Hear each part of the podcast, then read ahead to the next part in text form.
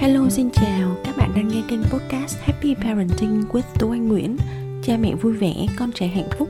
Mình là Tú Anh, mình là mẹ của hai bạn nhỏ sinh năm 2018 và 2019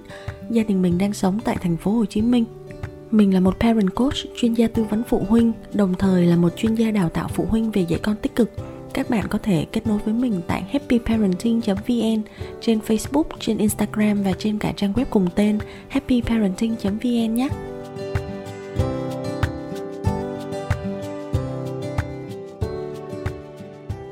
Podcast ngày hôm nay mình sẽ muốn nói về việc là à, vì sao càng lớn con lại càng đu bám hơn và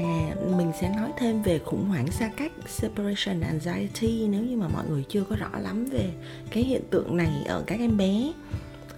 Mình thường nhận được những cái câu hỏi và thắc mắc từ các mẹ như là chị ơi em sắp sinh uh, chị hướng dẫn em cách dạy con tự lập từ sớm nhé hoặc là ờ, chị ơi tại sao hồi vài tháng tuổi con em chơi tự lập rất là tốt mà còn bây giờ càng lớn càng gần đến cái mốc một tuổi thì con lại dở chứng đu bám mẹ không rời. Con không chịu ngồi chơi một mình ngoan ngoãn nữa. Uh, mình nhận thấy là phụ huynh bây giờ thì mọi người có cái tư tưởng là làm sao để dạy cho con tự lập từ sớm không có bế bồng nhiều sợ con bệnh hơi mẹ và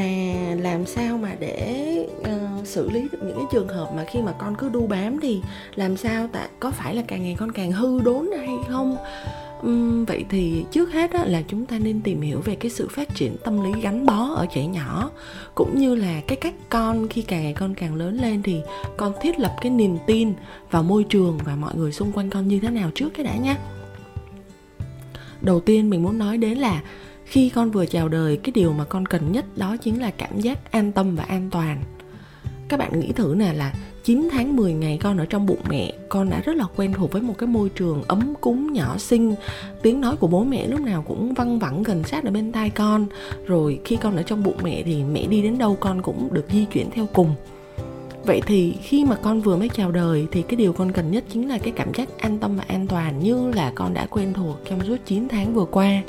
cái điều tiếp theo là một em bé sơ sinh á, thì phụ thuộc hoàn toàn vào cái sự hỗ trợ của bố mẹ để con có thể điều chỉnh được cảm xúc này bình tĩnh lại mỗi khi quấy khóc và khó chịu đói bụng hay là gắt ngủ. Bởi vì những tháng đầu đời những cái việc đó con không có tự làm được. Cho nên là bố mẹ cần học cách để đọc các cái tín hiệu của con và những thông điệp mà con đưa ra để có thể hỗ trợ cho con kịp thời dần giá khi mà con cảm thấy yên tâm và có cái niềm tin vững chắc đó là à bố mẹ lúc nào cũng hiểu đúng cái nhu cầu của mình, bố mẹ biết là mình cần gì, thì con sẽ hình thành được một cái niềm tin là à dù có làm sao đi nữa thì mình vẫn luôn có bố mẹ ở đây. Con sẽ cảm thấy tự tin hơn và con cảm thấy là dễ bình tĩnh và ôn hòa hơn. Nhà tâm lý học nổi tiếng Erikson một chuyên gia về tâm lý phát triển thì ông đã chỉ ra là một đứa trẻ sơ sinh á, khi mà nhận được cái sự quan tâm, chăm sóc, chiều mến, tình thương yêu, sự cảm thông và sự thấu hiểu rất là nhạy cảm của ông bà, bố mẹ, thì sức khỏe tinh thần và tâm lý của đứa trẻ đó sẽ trở nên vô cùng tích cực trong cái năm đầu đời thật ra thì cái điều đó mình thấy nó cũng đúng thôi, bởi vì khi con có niềm tin vào sự an toàn ở môi trường xung quanh con con cảm giác là an tâm với người thân thì chắc chắn là con sẽ thoải mái và tự tin để khám phá mọi thứ xung quanh khi mà con đến cái tuổi học hỏi. Còn nếu mà ngược lại, con mà không tạo dựng được niềm tin và sự gắn kết với người thân thì con sẽ luôn cảm thấy lo lắng này, sợ hãi này, bất an với lại môi trường xung quanh. Và từ đó con sẽ không thể nào tiếp nhận được tình yêu thương cũng như là sự nồng nhiệt của người khác bởi vì lúc nào con cũng trong cái tâm thế sợ hãi là ờ không biết cái người đó có an toàn hay không cái người đó tiếp cận mình với mục đích gì ờ, liệu cái người đó có hiểu mình hay không hay là cứ làm cho mình càng ngày càng khó chịu hơn. Đó nếu như mà con không có được cái niềm tin và sự an tâm vào cái môi trường thì con sẽ thu mình lại con trở nên khép kín với mọi người và mọi việc. Vậy thì cái ý thứ hai trong tập podcast này mình muốn nói đó là chúng ta tìm hiểu là tâm lý gắn bó của con được hình thành và phát triển như thế nào tâm lý gắn bó ở đây á, tiếng anh là cái từ mà mọi người nói đó là attachment. Theo cái học thuyết về sự phát triển tâm lý gắn bó attachment development của nhà tâm lý học John Bowlby trẻ sẽ trải qua 4 giai đoạn để hình thành và phát triển cái sự gắn bó attachment này. Đó là đầu tiên ở giai đoạn 1 tiền gắn bó là khi con vừa mới chào đời cho đến 6 tuần tuổi tức là ở giai đoạn này thật ra còn rất là sớm. Con sẽ có những cái cử chỉ theo như bản năng của con thôi, đó là nắm ngón tay của người khác khi mà ai mà sờ vào bàn tay con này, cười, khóc, nhìn vào mắt của người đối diện, vân vân. Thì con sẽ thiết lập cái kết nối với bất kỳ ai ở bên cạnh và dỗ dành khi mà con quấy khóc. Ờ, từ 0 cho đến 6 tuần tuổi thì thật ra con chưa có gắn bó thật sự với một người cụ thể nào cả. Con sẽ chấp nhận bất kỳ ai mà chăm sóc được cho con sau cái giai đoạn tiền gắn bó đến giai đoạn thứ hai, đó là giai đoạn bắt đầu thiết lập gắn bó. Nó sẽ bắt đầu từ lúc con 6 tuần tuổi cho đến khoảng 6 đến 8 tháng, tùy thuộc em bé. Trong cái giai đoạn bắt đầu thiết lập gắn bó này thì con sẽ bắt đầu có phản ứng đối với người thân và người lạ, tức là những người xung quanh ví dụ như là một em bé 4 tháng tuổi thì con có thể sẽ bật cười e e khi mà mẹ trò chuyện cùng với con này. Con có thể nhanh chóng nín khóc khi được bố hoặc là bà bế lên. Rồi khi được vài tháng tuổi thì con dần được, con dần học được cái cách giao tiếp với người thân bằng phản ứng của chính con. Và con sẽ thiết lập cái sự tin tưởng mọi người từ cái việc mà là mọi người phản ứng lại, phản xạ lại những cái thông điệp mà con đưa ra tuy nhiên là ở độ tuổi này thì con vẫn chưa có phản ứng mạnh đối với người lạ, hoặc là ừ, chưa có những cái khóc lóc đu bám khi mà phải rời xa mẹ hoặc là bà. Nói chung là con vẫn cần một ai đó ở bên cạnh vui, chơi hoặc là giải trí cùng với con, hoặc là có đồ chơi là con bắt đầu ổn rồi. Và sau đó đến cái giai đoạn thứ ba, đó là giai đoạn hình thành sự gắn bó mật thiết. Nó sẽ bắt đầu từ 6 đến 8 tháng và kéo dài đến 18 hoặc là 24 tháng. Đây là giai đoạn đỉnh điểm của cái sự khủng hoảng xa cách, separation anxiety.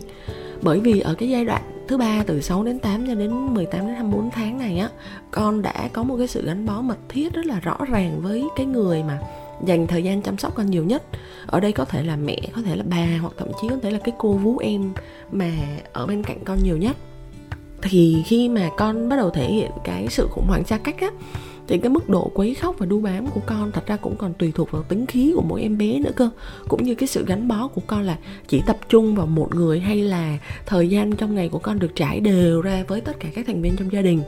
Khi mà con gắn bó với càng nhiều người á, cái sự đu bám khóc lóc khủng hoảng xa cách của con nó càng giảm bớt. Tại sao? Tại vì con sẽ xem cái người gắn bó nhất với con đó chính là chốn bình yên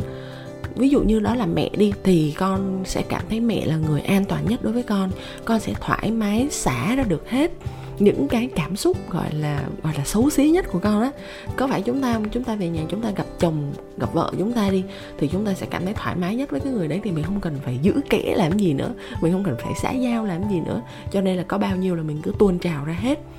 Đấy thì à, đồng nghĩa với cái việc là với người đó mình sẽ cảm thấy thoải mái nhất và cũng là với cái sự ờ, không xuất hiện của người đó thì mình sẽ cảm thấy là khó chịu nhất. Và cuối cùng giai đoạn 4 đó là uh, giai đoạn mà con thiết lập được cái mối quan hệ hai chiều từ khoảng 18 cho đến 24 tháng trở đi.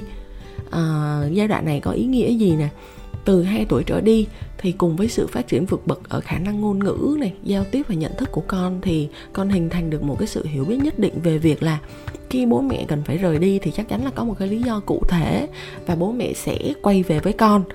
uh, ở một cái thời điểm nào đấy. Thì khi mà con hiểu được những cái điều này rồi thì cái sự quấy khóc nhõng nhẽo vì khủng hoảng xa cách cũng sẽ giảm đi đáng kể. Bởi vì con biết là ở bố mẹ đi rồi thế nào bố mẹ cũng về thôi thậm chí một số em bé mà nói chuyện tốt rồi còn thương thảo với bố mẹ kiểu như là à, bố ơi bố đọc cho con hai quyển sách trước khi bố đi nha. Hoặc là à, mẹ đi ăn với cô nào vậy mẹ? Mẹ ăn với cô xong rồi mẹ về mẹ cho con đi ngủ nha mẹ. Thật sự đây là những cái điều mà con em bé 2 tuổi rưỡi ở nhà mình thì con hay nói với mình như vậy đó. Đó là cái nội dung về tâm lý gắn bó của con. Và phần cuối cùng trong tập podcast ngày hôm nay mình muốn chia sẻ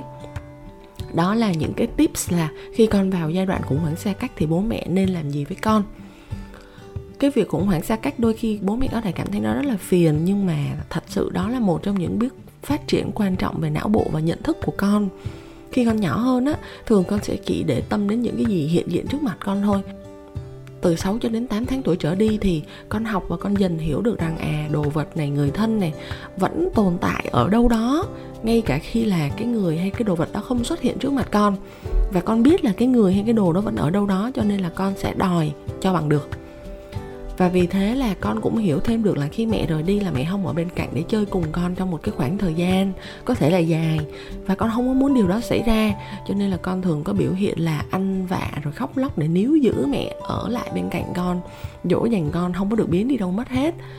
Và nếu như chúng ta hiểu được rằng cái giai đoạn khủng hoảng xa cách nó có liên quan đến cái sự phát triển nhận thức của con thì rõ ràng là chúng ta dễ dàng cảm thông cho con hơn, đúng không? Và khủng hoảng xa cách là điều chắc chắn sẽ xảy ra với các em bé. Tuy nhiên là mức độ nặng nhẹ rồi thời gian dài ngắn khác nhau. Nó tùy thuộc vào tính khí của em bé cũng như là cách xử lý tình huống của người lớn trong gia đình. Vì vậy, khi con vào giai đoạn khủng hoảng xa cách thì bố mẹ hãy là luôn luôn báo cho con biết trước là bố mẹ sẽ làm gì, khi nào bố mẹ đi đâu. Nếu như mà con càng nhạy cảm thì bố mẹ cần càng phải chuẩn bị tâm lý cho con càng sớm càng tốt. Cứ nói trước cho con trước vài tiếng đồng hồ, thỉnh thoảng lặp đi lặp lại nhắc cho con nhớ là bố mẹ sẽ làm như vậy và luôn nói thật với con, bởi vì cái niềm tin của con sẽ được thiết lập ngay từ bây giờ. Nếu bố mẹ đi thì bố mẹ cứ nói là đi, khi nào bố mẹ về thì nói rõ ràng với con là khi nào bố mẹ quay về. Bởi vì khi mà con đã tin là ở lúc nào bố mẹ cũng nói thật với mình á, thì về sau á, khi mà các bạn nói chuyện với con, nếu như mà con, kiểu, hơi khó điêu một chút thì mình sẽ nói là uh, con thấy không bố mẹ đâu có bao giờ lừa con đâu. Mẹ nói cái gì với con là mẹ làm điều đó cho nên là bây giờ mẹ nói với con điều này thì nó là thật đó. Con nghe mẹ đi. Thì thật ra khi mà con đã tin chúng ta rồi thì lúc đó cái việc mà con nghe lời chúng ta nó dễ hơn rất là nhiều. Và cuối cùng đó là um, khi mà đi á hãy cho con biết là khi nào quay về rồi chào tạm biệt con rõ ràng dứt khoát để tránh cái tình trạng là con đeo bám và khóc lóc kéo dài. Và bố mẹ mãi không đi được nhé tập podcast ngày hôm nay đến đây là hết rồi. Hẹn gặp lại mọi người trong tập podcast sau nha. Bye bye.